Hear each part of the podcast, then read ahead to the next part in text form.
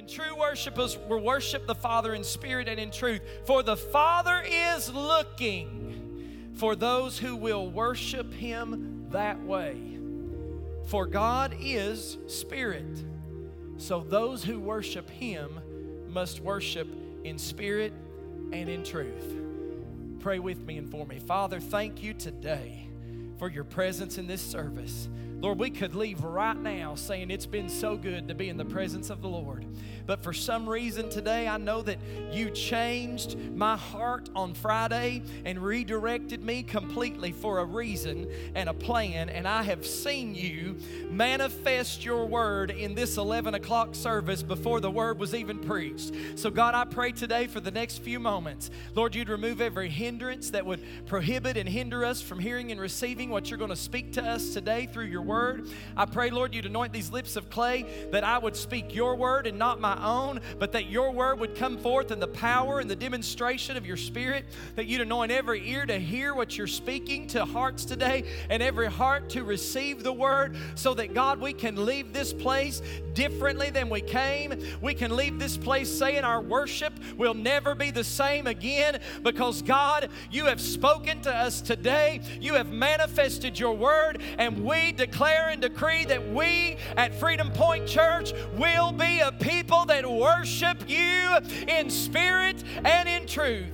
Let your word do it today. We'll give you the glory, the honor, and the praise in advance. In the mighty name of Jesus, we pray. And everybody said, Amen. Hallelujah. You may be seated. Thank you, Elizabeth. Worship is not a plan or a performance. Hmm. See, I had different plans to preach something different this Sunday, and on Friday, the Lord gave me what I like to refer to as writer's block. Anybody that's ever written, you know what that's like? Anybody that's ever preached, you may know what that's like. I got writer's block. Everything I wanted to preach in the Word, there was some good things to preach, but God had a God thing that He wanted me to preach. And so he changed, completely changed my message. And then he didn't just give me one, but I've actually got three messages on worship. I don't know. We may, after what God's done in this 11 o'clock service, I hadn't announced a series, but we might carry on with this for a couple more weeks. I'm not really sure. But the Lord wants to speak to us about worship. Worship is not a plan or a set of songs or a performance. As a matter of fact, one of the core values of this church is that we are a church that will seek the presence of God over the performance of man. That's what one of our core values on the wall, the DNA wall out there in the lobby, says. Worship is also not merely the time of the service that we spend singing in church. Worship is a heartfelt experience and a heartfelt response to an awesome, all knowing, all caring, all powerful, all controlling God. Can I get a witness this morning? See, in today's culture, when we talk about worship, or when you hear somebody say, man, and somebody will probably say this maybe today, man, worship was great. The worship was off the charts. We've all heard that. But the majority of the time, when you hear that, people are talking about the atmosphere. That's what they're referring to. Listen, you know, I am not against creating an atmosphere for worship.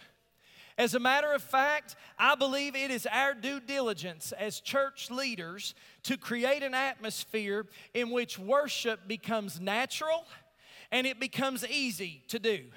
Sometimes people are timid and they're backward and they're shy. I want to create an atmosphere where people will do like Abby said get in your own little worship bubble and pretend like it's just you and Jesus and worship. I believe we should, that's our due diligence as church leaders to, to create an atmosphere for worship. But hear me and hear me well this morning. Worship is not about the atmosphere. Yes, the sound the media, the lighting, the presentation, the instrumental and the vocal performances, they can all either distract and hinder or they can enhance the atmosphere of worship. But none of those things that I just mentioned define what true worship is. See, if your worship, I'm gonna, is it all right if I preach a little bit this morning? Some of y'all might help me, but I'm afraid some of y'all won't. If your worship is dependent on whether or not they sang your style of music, that's not true worship. If your worship is dependent to the lights being off and the or the lights being on, if your worship is dependent on that, that's not true worship. If your worship is dependent on the sound being good and all of the vocalists and musicians being spot on, that's good music, but that's not true worship. I love good music, but I'll choose anointed music any day.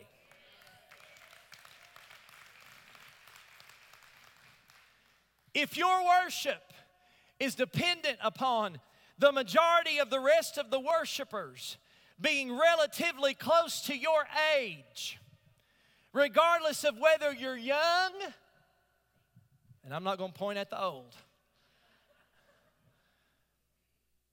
If your worship is dependent on the demographic and the dynamic of the different age groups in the church, your worship. Somebody says, we can't have a, in a small church, we can't have a youth group because we ain't got many youth. Hogwash. I said hogwash. Create an atmosphere of worship, and you'll see young people flop to it by the droves. If your worship is dependent upon the other worshipers being relatively close in age to you, that's not true worship all of those things that I've just mentioned are elements of the atmosphere, but true worship is not about the existing atmosphere. True worship will change the atmosphere. I'm going to prove it to you this morning from the Word, Acts chapter 16 verses 16 through 34. One day, as we were going down to the place of prayer, we met a slave girl who had a spirit that enabled her to tell the future. She earned a lot of money for her masters by telling fortunes. She followed Paul and the rest of us, shouting, These men are servants of the Most High God, and they've come to tell you how to be saved. This went on day after day until Paul got so exasperated that he turned and said to the demon within her, I command you in the name of Jesus Christ to come out of her and instantly it left her. Her master's hopes of wealth were now shattered. So they grabbed Paul and Silas and dragged them down before the authorities of the marketplace. The whole city is in an uproar because of these Jews, they shouted to the city officials. They are teaching customs that are illegal for us Romans to practice. A mob quickly formed against Paul and Silas, and the city officials ordered them stri- uh, stripped and beaten with wooden rods. That sound good to anybody? They were severely beaten. And then they were thrown into prison. The jailer was ordered to make sure they didn't escape. So the jailer put them into the inner dungeon and clamped their feet in the stocks. Around midnight, darkest hour of the night, Paul and Silas were praying and singing hymns to God. That don't sound like most Pentecostals I know. And the other prisoners were listening. You know why it's important that you praise and worship when you're going through the deepest, darkest, worst days of your life? Because there's prisoners all around that are watching and listening to how you react when you're going through it. And so, suddenly, say suddenly, the word said there was a massive earthquake and the prison was shaken to its foundations. All the doors immediately flew open and the chains of every prisoner fell off. The jailer woke up to see the prison doors wide open and he assumed the prisoners had escaped, so he drew his sword to kill himself. But Paul shouted to him, Stop! Don't kill yourself. We're all here. The jailer called for the lights and he ran into the dungeon and he fell down trembling before Paul and Silas. And then he brought them out and asked, Hey guys, what must I do to be saved? And they replied, Believe in the Lord Jesus and you will be saved, along with everyone in your household. And they shared the word of the Lord with him and with all who lived in his household. Even at that hour of the night, the jailer cared for them and washed their wounds. Then he and everyone in his household were immediately baptized. We're doing that next Sunday. He brought them into his house and he set a meal before them, and he and his entire household rejoiced because they all believed in God.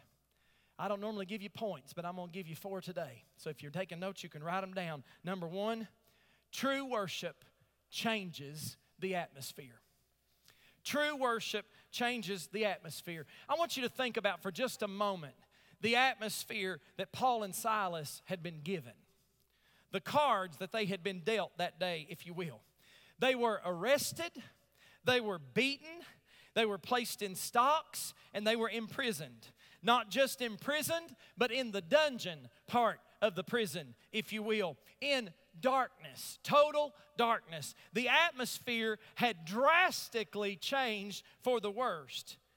But the atmosphere did not change their worship. Hmm. I'm not really sure how this went down, but I've always envisioned Paul looking over at Silas in the middle of that atmosphere. Now, what I'm about to sing, somebody says they didn't sing that. Bless God, they didn't sing that new worship song. I got news for you. They also didn't sing Amazing Grace because it hadn't been written yet. Are you with me? I'm not real sure how it went down, but I believe in the middle of that atmosphere, I've always envisioned Paul looking over at Silas and saying, Hey, Silas, I think we ought to sing a song. This has not been a very good day. As a matter of fact, if it was Dr. Seuss, he would have said, This is a no good, very bad day. This has not been a very good day. But you know what, Silas? He's worthy of it all. And they began to sing. And maybe after they sang a little bit of that one, they switched to the other one they sung this morning and they said, Oh, there's nothing better than you. See, when you're going through it and the prisoners are listening and you've been beaten, you've been placed in stocks and in bonds, and, they know when there's something different about you or when your nature is just like theirs is. They know whether out of your mouth is coming blessing or out of your mouth is coming cursing because of what you're going through. And they're listening. And when they heard them singing, when they got to the part, I believe, you turn graves into gardens. You turn beauty to ashes. You turn mourning to dancing. It was about that time as they began to sing, something began to shake, something began to give. There was a massive earthquake. The sails came open, the chains fell off. Whoo! Why? Why? Because the atmosphere was what it was. But before you knew it, their worship and their praise changed the atmosphere.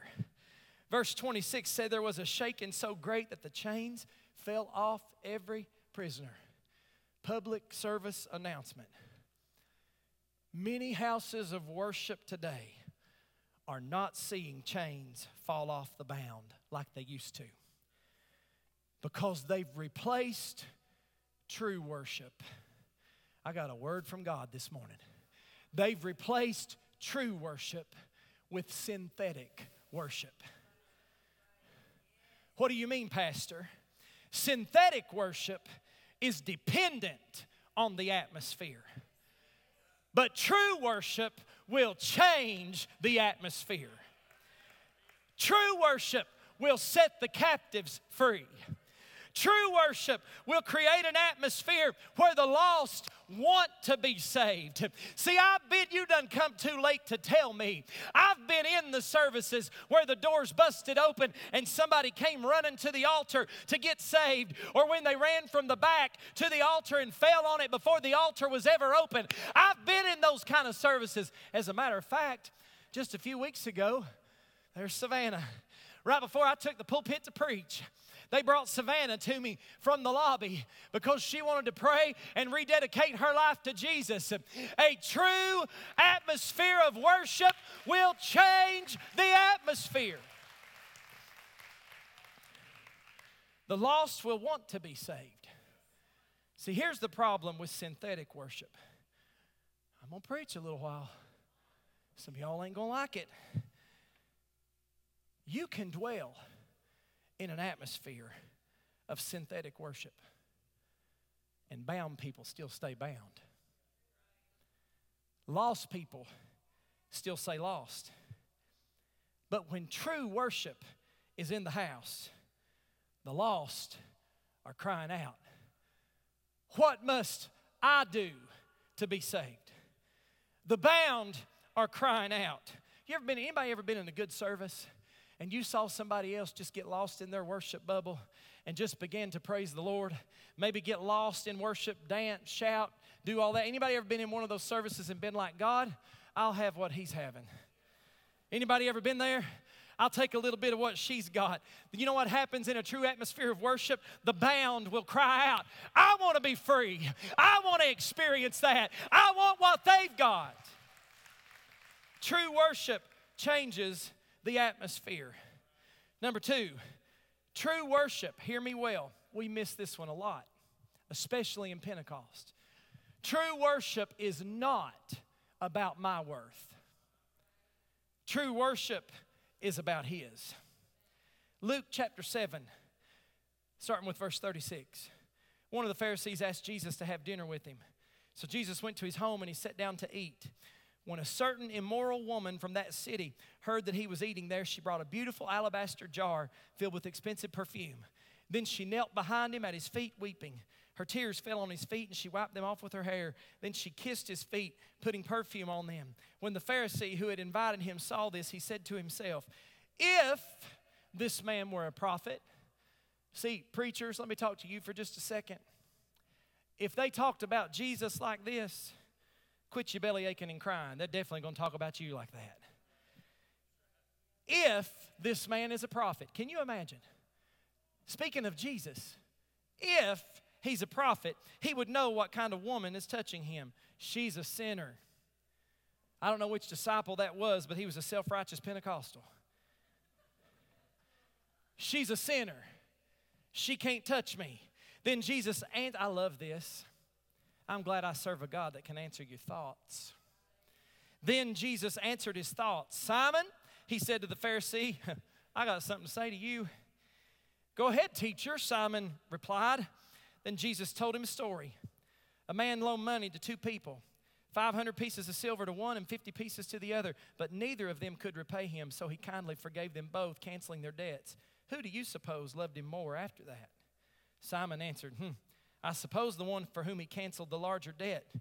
That's right, Jesus said. And then he turned to that woman, and then he said to Simon, Look at this woman kneeling here.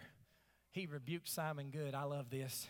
He said, When I entered your house, you didn't even offer me water to wash the dust off my feet. But her, she washed my feet with her tears and she wiped them with her hair. You, you didn't even, you self righteous Pentecostal, you didn't even give me a kiss. But her, she's not stopped kissing my feet from the time I first came in the room. He said, You, you neglected me the courtesy of olive oil to anoint my head. But she, she's anointed my feet with rare perfume. I tell you, her sins, yes, though they are many, have been forgiven. That's the kind of God we serve this morning. Have been forgiven. So she has shown me much love, but a person who is forgiven little shows only little love. Then Jesus said to the woman, Your sins are forgiven. We don't worship him because we're worthy. We worship him because he's worthy. Pastor, I've, I've had a bad week. I made some mistakes this week. I have messed up. That's okay. Some of you said, now, wait a minute, don't leave it there. Self righteous people getting nervous right now. He's about to give them a ticket to sin.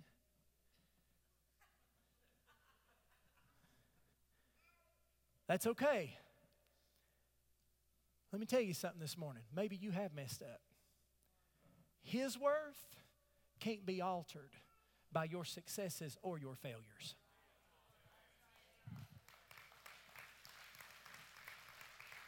His worth can't be altered by your successes or your failures. All you have to do is say, God, I know I've messed up this week. Forgive me then you can walk in here and say, He's worthy because He forgave me again. Not only did He forgive my sins past, but He forgives my sins present. And I know that I can do like First John 1 and 9 says, when John said, Little children, I command you that you sin not. But, anybody glad for the buts in the Bible? But if you do, you have an advocate with Jesus Christ the righteous, who is the propitiation for your sins and you can say, God, forgive me. And then you can come in and worship Him because He's worthy. See, by the same token, those of you that get uptight about people worshiping and you saw them, listen, you might have saw them somewhere you shouldn't have saw them on Friday night. It's real quiet right now. But the psalmist tells me his mercies are new every morning whether they struggle with alcohol and they were having a drink, or you struggle with not telling the complete truth, hello, it's no different. Or whether you're secretly, I'm going to preach a little bit today. You're secretly struggling sitting at home looking at pornography when nobody's watching. Uh-huh. Why in the world do you talk about that, Pastor? Because I know one preacher whose children are all still in church today but got caught got caught when they looked at his computer at the church. God help us. He was addicted. I would to God that we'd stop being so self righteous that people that struggle, a man that struggles, could come to the altar and find another man and say, Pray for me. I'm struggling with this addiction. We become so self righteous and so holy. We can't get the lost saved because we won't even acknowledge the sin in our own life.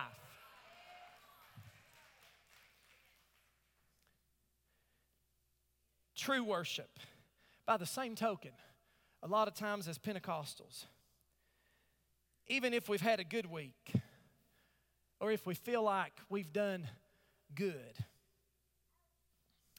we feel like we've been good and we've done good. When we hinge our worship, when we hinge our worship on that, that's not true worship at all. When you worship, I got to tell you something this morning. Um, when you worship the Lord, it cannot be dependent on how good you've been or how good you feel. I have had it. I, I know this ain't going to set well with some people, but I have had it up to here with people that will come in the house of God and all of a sudden, out of the blue, out of nowhere, they have a day when they're just feeling it real good. And because they're feeling it real good, they give it a little praise, give it a little dance, shout a little jig. But next week, it's all depend. I know some of y'all getting mad right now. Next week, it's all dependent on how they feel. I want to tell you something this morning. You say, now wait a minute, preacher, I'm Pentecostal. I- am Pentecostal. I got to feel it. I got to feel it. Now, I got to feel it before I do it. I got news for you.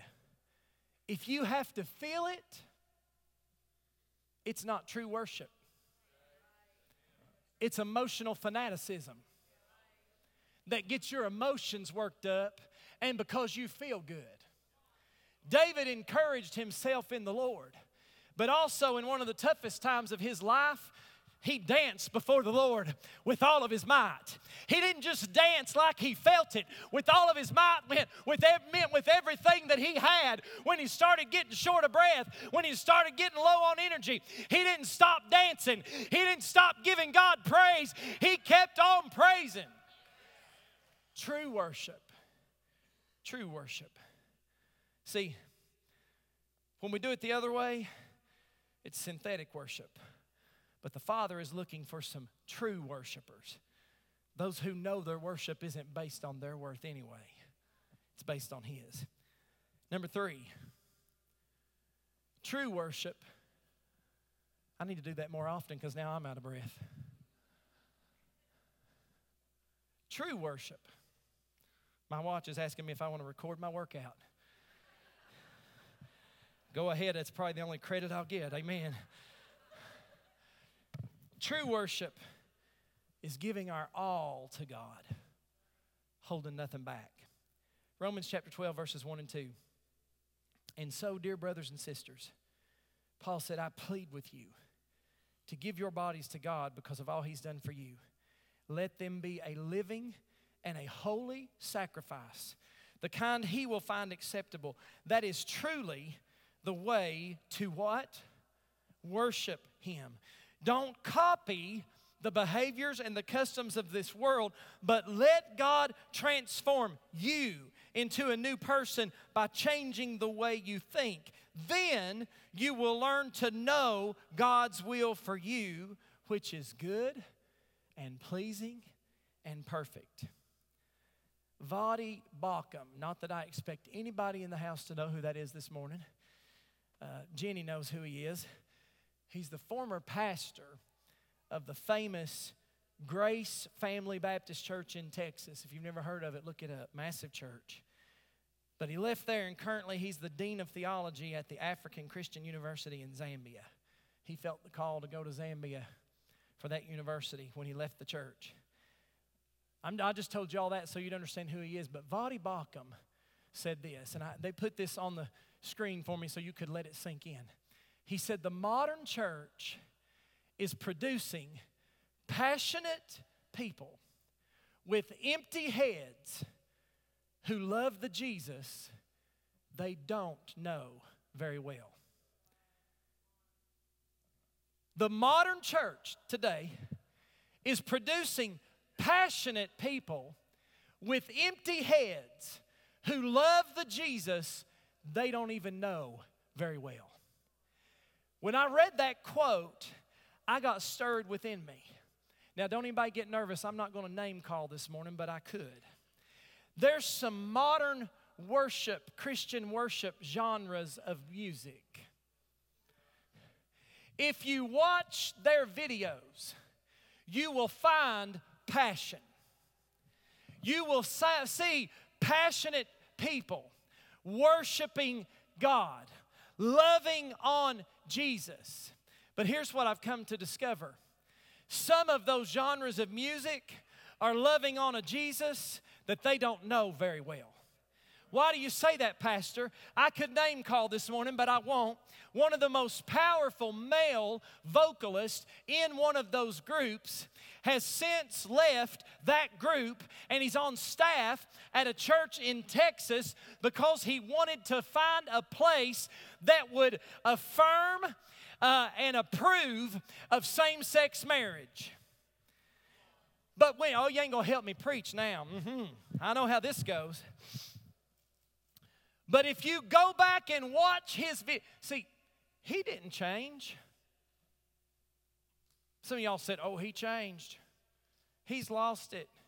Uh uh-uh. uh No, he was that way when he was leading worship for that genre of music, for that worship artist group that y'all know very well. Oh, they, they've got some great songs. We sing them. They've written some great music. We sing them. But he was no different while he was leading worship there. You know what that tells me he was? He was a passionate people. You can put that one back on the screen, Jordan. He was a passionate person with an empty head who's loving on a Jesus that he obviously doesn't know very well.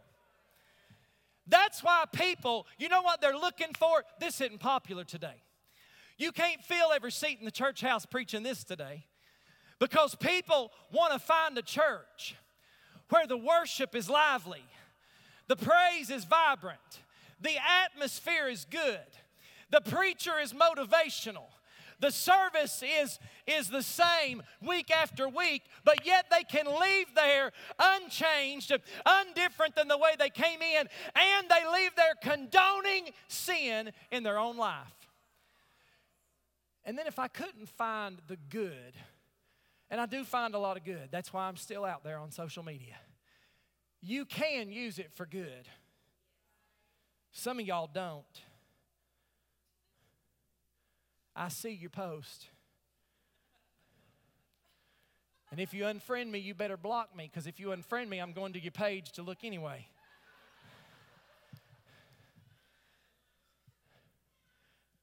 And it's not your post really that I'm talking about, except sometimes when y'all lose your full mind on Facebook and blast somebody over something. That doesn't speak very well of you or your church. Amen, somebody. Amen, somebody. But here's what I'm talking about. And if I saw this within this church, trust me, if I have your number, you'd be getting a phone call. And if I don't have your number, you'll be getting a messenger. But when they get on social media, y'all have seen it, you know what I'm talking about. They're part of a church somewhere that runs a lot of numbers, has a great atmosphere of worship, but they get on social media when somebody else takes a stand according to the Word of God about you name it, doesn't matter whether it's same sex marriage, homosexuality and lesbianism, fornication. Hmm. Did y'all know that? Did y'all know that having sex with somebody before you married them is a sin in the Bible? Did y'all know that? Did you? I wonder sometimes. Did y'all know it was wrong to live with them? Somebody help me preach up in this church this morning. Did you know it was wrong? If you didn't, you do now. But they want to talk about on social media when somebody else takes a stand. Oh, it's been said about me. He's a bigot because I preach the truth. Call me a bigot if you want. Call me what you want to call me. If people looked at Jesus and said, if he was even a true prophet, why do I think they're going to look at me and praise me? But here's what I've got to say to that this morning. People get on Facebook and they say, or Instagram, or some of the stuff I'm not even on, TikTok and threads and whatever. I don't know how y'all have time for all that. One or two avenues of it wears me flat, slick out. But anyway, they get on there and they say, Oh, he's judging. She's judging. Doesn't the word say, Judge not, lest you be judged? Yeah, but it also says, Judge righteously. That's what it says. And it also says that every man that says, Lord, Lord, is not going to enter the kingdom of heaven. And then they want to say, well, I, I read it this week. Do you know, has anybody ever have to, had to resist that spirit that gets in your hands and it's not the Holy Ghost? That wants to respond to something. I was sitting there at my desk in the church. So I actually, and I don't do this very much, I was on Facebook on my computer, and I don't, my wife can tell you, I don't get on Facebook a lot during the day, and actually, Where's she at? Is she in here? Oh, shoot. It was her fault I was even on Facebook here at the church. She texted me and sent me a screenshot of something and said, Did you see this? And it wasn't nothing bad. It was about somebody going through something that I didn't know. She likes to keep me up on, you know, so I pulled it up to read it myself. Some way, somehow, while it was sitting there on newsfeed, I saw where somebody had taken a stand in their post about something according to the Word of God. And these people were commenting on it and saying that they were judging. We're not supposed to judge, all that. And what they had taken a stand against was blatant sin in black and white in the Word of God. And people were commenting on there, obviously, you're the reason why people don't want to go to church. You're the reason why people don't want anything to do with church people. Then somebody else comes on there and says, Well, you ought to come to my church. I do this and I do that, and my church accepts me for the way I am, and I'm still going to heaven. My hands went. I wanted to say, but here, can I say this while I'm at it? Did I? No. Please do your pastor and your church and your family and your own character a favor and don't try to argue with foolishness on social media.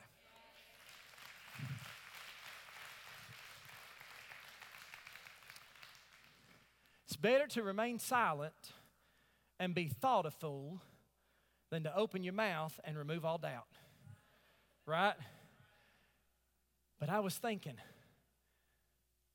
God help us. That people, and I sat at my desk and I said, God, I'm not going to type it, but help me that this church never becomes a church where people can walk in and out those doors on a weekly basis and participate in the worship and go out and tell somebody else that their lifestyle is okay when the Word of God spells it out in black and white. God help us. That's not a church. That's not a church. That's a social club. And I'm like Sweet Brown. Ain't nobody got time for that. I ain't got time for a social club. I want to be a part of a life changing, true, authentic house of worship where lives are changed. True worship is giving everything you've got to God and holding nothing back. True worship is not living like the world and then coming into the house of God on Sundays or Wednesdays and lifting up unholy hands. That's synthetic worship. True worship is presenting everything you have to Him as a living sacrifice. I'm almost finished. Do y'all know what a sacrifice is? Do you know what that means? Webster defines sacrifice two ways as a noun and a verb. As a noun, the definition says that sacrifice is an act of slaughtering an animal or a person or surrendering a possession as an offering to God or to a divine supernatural figure. As a verb, it defines sacrifice as to offer or kill as a religious sacrifice. A living sacrifice would then seem to be the biggest oxymoron we've ever heard, right? How do you kill something that's alive? I'm glad you ask. Because what Paul is saying in this passage of Scripture, hear me well the more you kill your flesh, the more alive your spirit man becomes. And the very act of killing your flesh in order to feed your spirit is one of the most genuine, authentic acts of worship that you can ever offer to God. True worship is giving your all to God, holding nothing back. And the fourth point true worship, true worship can't be silenced by your circumstances. In the book of Job, chapter 1, beginning with verse 1. There was once a man named Job who lived in the land of Uz. He was blameless, a man of complete integrity. He feared God and stayed away from evil. He had seven sons and three daughters. He owned 7,000 sheep, 3,000 camels, 500 teams of oxen, and 500 female donkeys. Somebody said, Why were they female? I don't know. They're always better than a male, right? He also had many servants. He was, in fact, the richest person in that entire area. Job's sons would take turns preparing feasts in their homes, and they would also invite their three sisters to celebrate with them. And when these celebrations ended, sometimes after several days, Job would purify his children. He would get up early in the morning and offer a burnt sacrifice, one for each of them. For Job said to himself, Perhaps my children have sinned while they were throwing that party and they've cursed God in their hearts. The Bible said this was Job's regular practice. Parents, don't ever stop praying for your babies. Don't ever stop praying for your babies. One day, the members of the heavenly court came to present themselves before the Lord, and the accuser, Satan, came with them. Where have you come from? The Lord asked Satan. Satan answered the Lord, I've been patrolling the earth, watching everything that's going on. Then the Lord asked Satan, Have you noticed my servant Job? He's the finest man in all the earth. He's blameless, a man of complete integrity. He fears God and stays away from evil. Satan replied to the Lord, Yes, but Job has good reason to fear God. You've always put a wall of protection around him and his home and his property. You've made him prosper in everything he does. Look how rich he is. But reach out, take away everything he has, and he'll surely curse you to your face. All right, the Lord said. You may test him. Do whatever you want with everything he possesses, but don't harm him physically. So Satan left the Lord's presence. One day, when Job's sons and daughters were feasting at the oldest brother's house, you want to talk about a no good, very bad day. A messenger arrived at Job's home with this news Your oxen were plowing with the donkeys feeding beside them. When the Sabeans raided us, they stole all the animals and killed all the farmhands. I'm the only one that escaped to tell you. But while that man was still speaking, another messenger arrived with this news The fire of God has fallen from heaven and burned up your sheep and all the shepherds. I'm the only one who escaped to tell you. But while he was still speaking, a third messenger arrived with this news Three bands of Chaldean raiders have stolen your camels and killed your servants, and I'm the only one that escaped to tell you. And if that wasn't bad enough, while he was still speaking, another messenger came in with this news Your sons and your daughters were feasting in their oldest brother's home. Suddenly, a powerful wind swept in from the wilderness and hit the house on all sides. Job, the house collapsed, and all of your children are dead. I'm the only one who escaped to tell you. And with all of that news, this gets me every time. The Bible says Job stood up and he tore his robe in grief. And then he shaved his head and he fell to the ground and began to worship. Can you imagine? You know what Job probably wasn't? He probably wasn't a feeling dependent Pentecostal. He fell to the ground and he worshiped. Here's what he said I'm going to paraphrase. I didn't have anything when I came into this world. And I may not have anything when I go out of it. But the Lord gave me everything that I've ever had, and it was His to take away to begin with. Praise the name of the Lord. In all of this, Job did not sin by blaming God. Wow. Wow. True worship cannot be silenced by your circumstances. Synthetic worship can. But true worship will be alive on the inside of us if they come to the music this morning or this afternoon now. It'll be alive on the inside of us on even the worst, darkest days of our lives. I want to share two stories with you this morning. And I debated even on Friday about putting the names in here, but I felt like I couldn't tell the stories without it. And it also makes them more real. But I'll never forget when Ray and Phyllis White, some of you remember them, some of you didn't know them. Ray owned Bissell's of Corbin, Phyllis still does. Harleywood Productions, several businesses, very successful businessman, but a wonderful Christian man. Absolute picture of health, worked out every single day, Monday through Friday, had a home gym nicer than any home gym you've ever seen or I had ever seen. He looked like the perfect picture of health. But he got diagnosed with brain cancer. And this church went through all of that with him, just like we did Brother Benny. And he went through the same thing. We prayed, we fasted, we trusted the Lord. His wife, Phyllis, did the same thing. During COVID, in February of 2020, I believe, or 21, I can't remember. But anyway, he um, was sitting at home.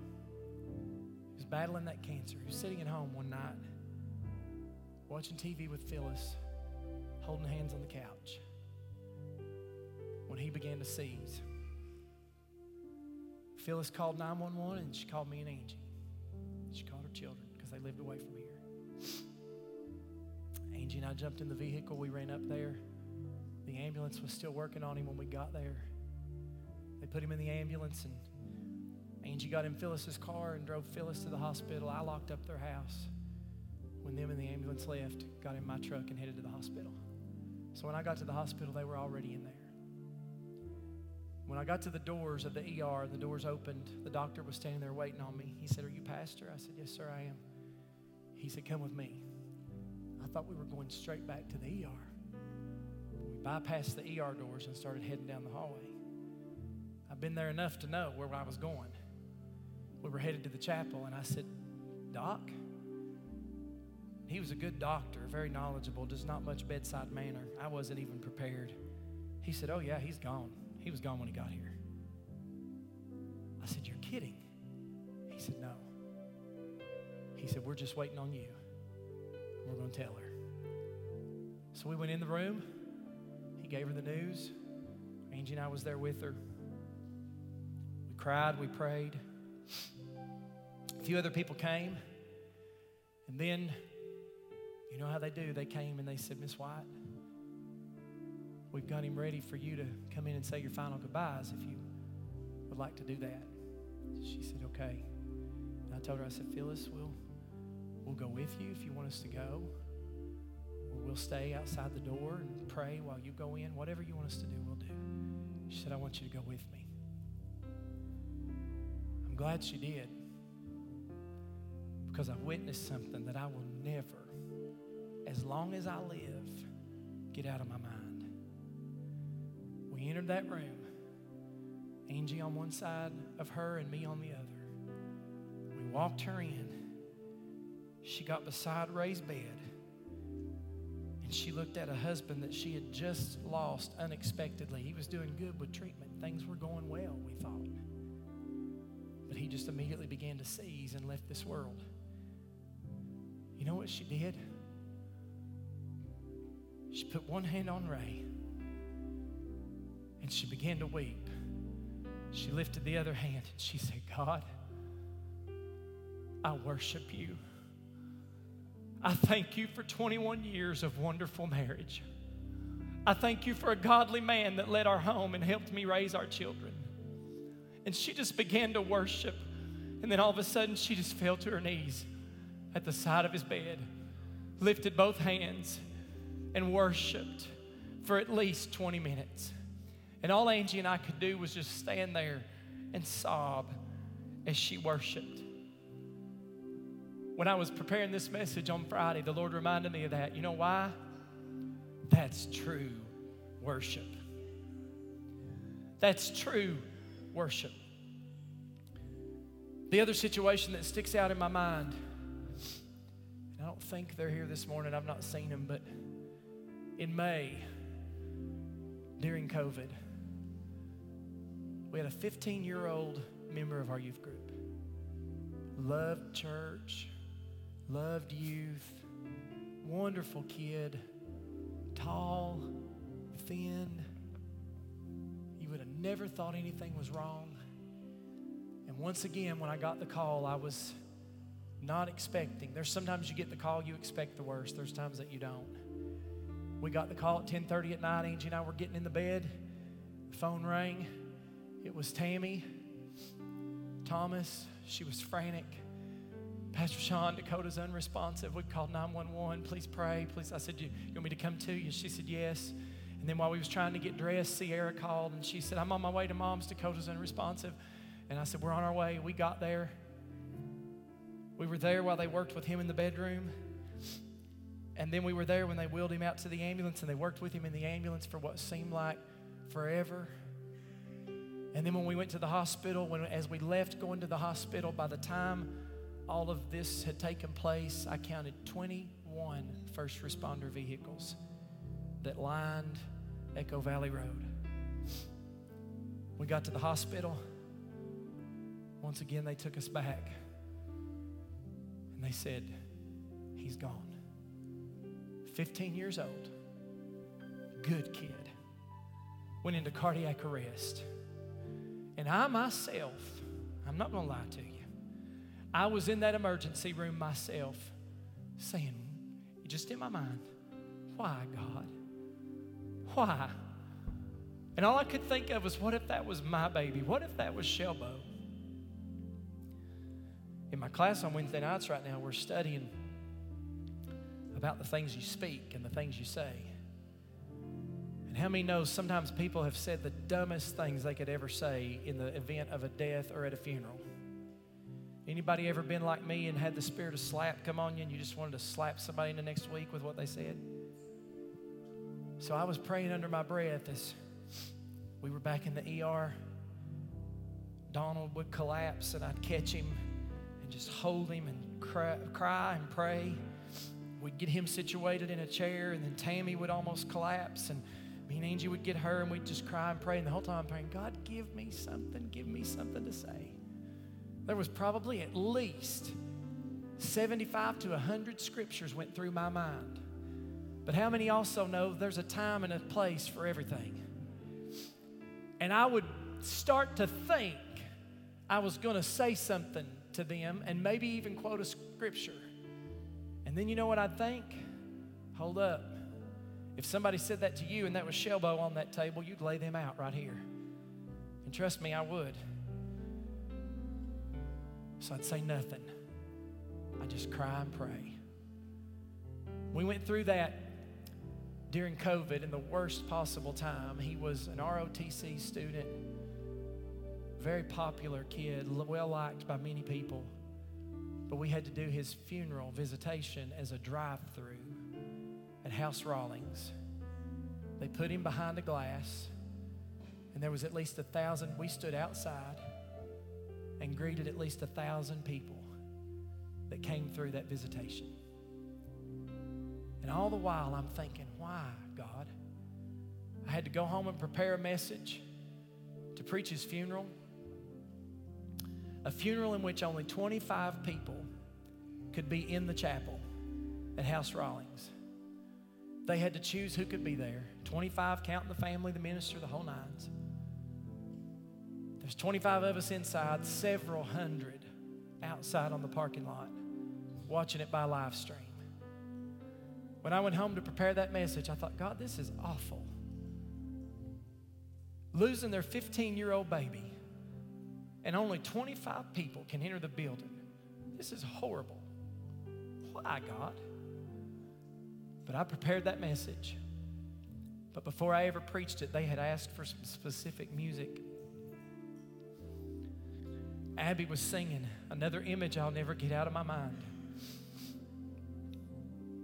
She was singing Waymaker, Miracle Worker, Promise Keeper. My God, that is who you are. She got to the bridge and she began to sing, Even when I can't see it, you're working. About that time, Donald Thomas sprung to his feet. He let out a cry and lifted both of his hands in the air and just began to worship. Tammy joined him. Even when I can't feel it, you're working. You never stop. You never stop working. And I stood there and I thought, my God, on the deepest, darkest day of their life, even they recognized what true worship was all about. Can I tell you this morning?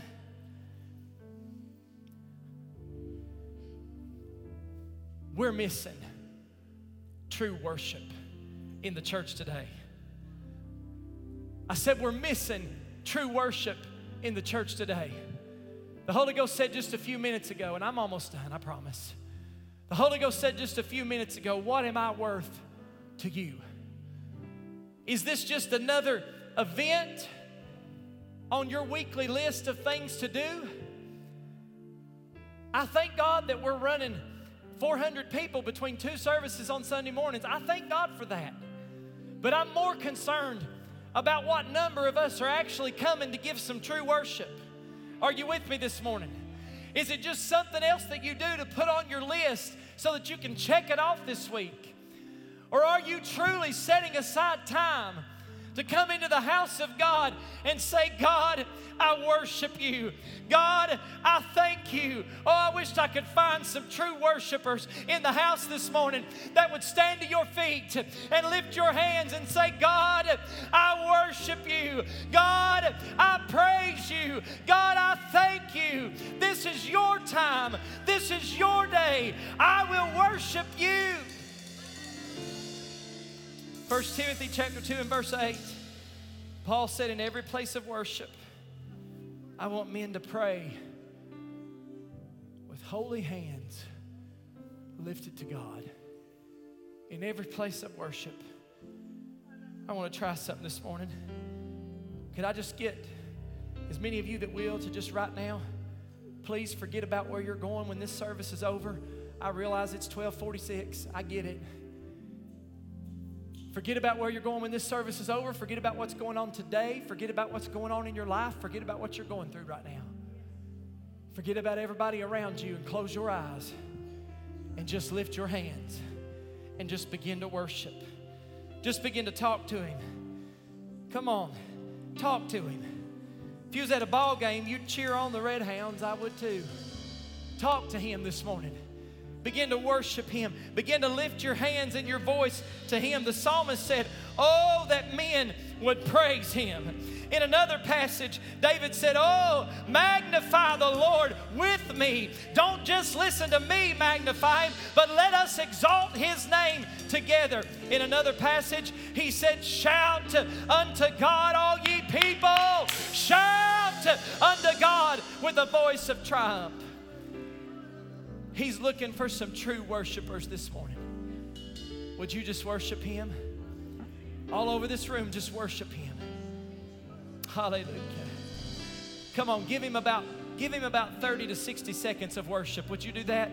Trevor, you can go ahead and get the lights. Give him about 30 to 60 seconds of worship. Would you do that this morning? Just lift your hands, lift your voice. If you don't know what else to say to him, say, God, I thank you for saving me. God, I thank you that I'm alive and well this morning. I thank you that my children are healthy. I thank you there's a roof over my head. I thank you there's clothes on my back. I thank you there's shoes on my feet. I thank you that I'm in my right mind this morning.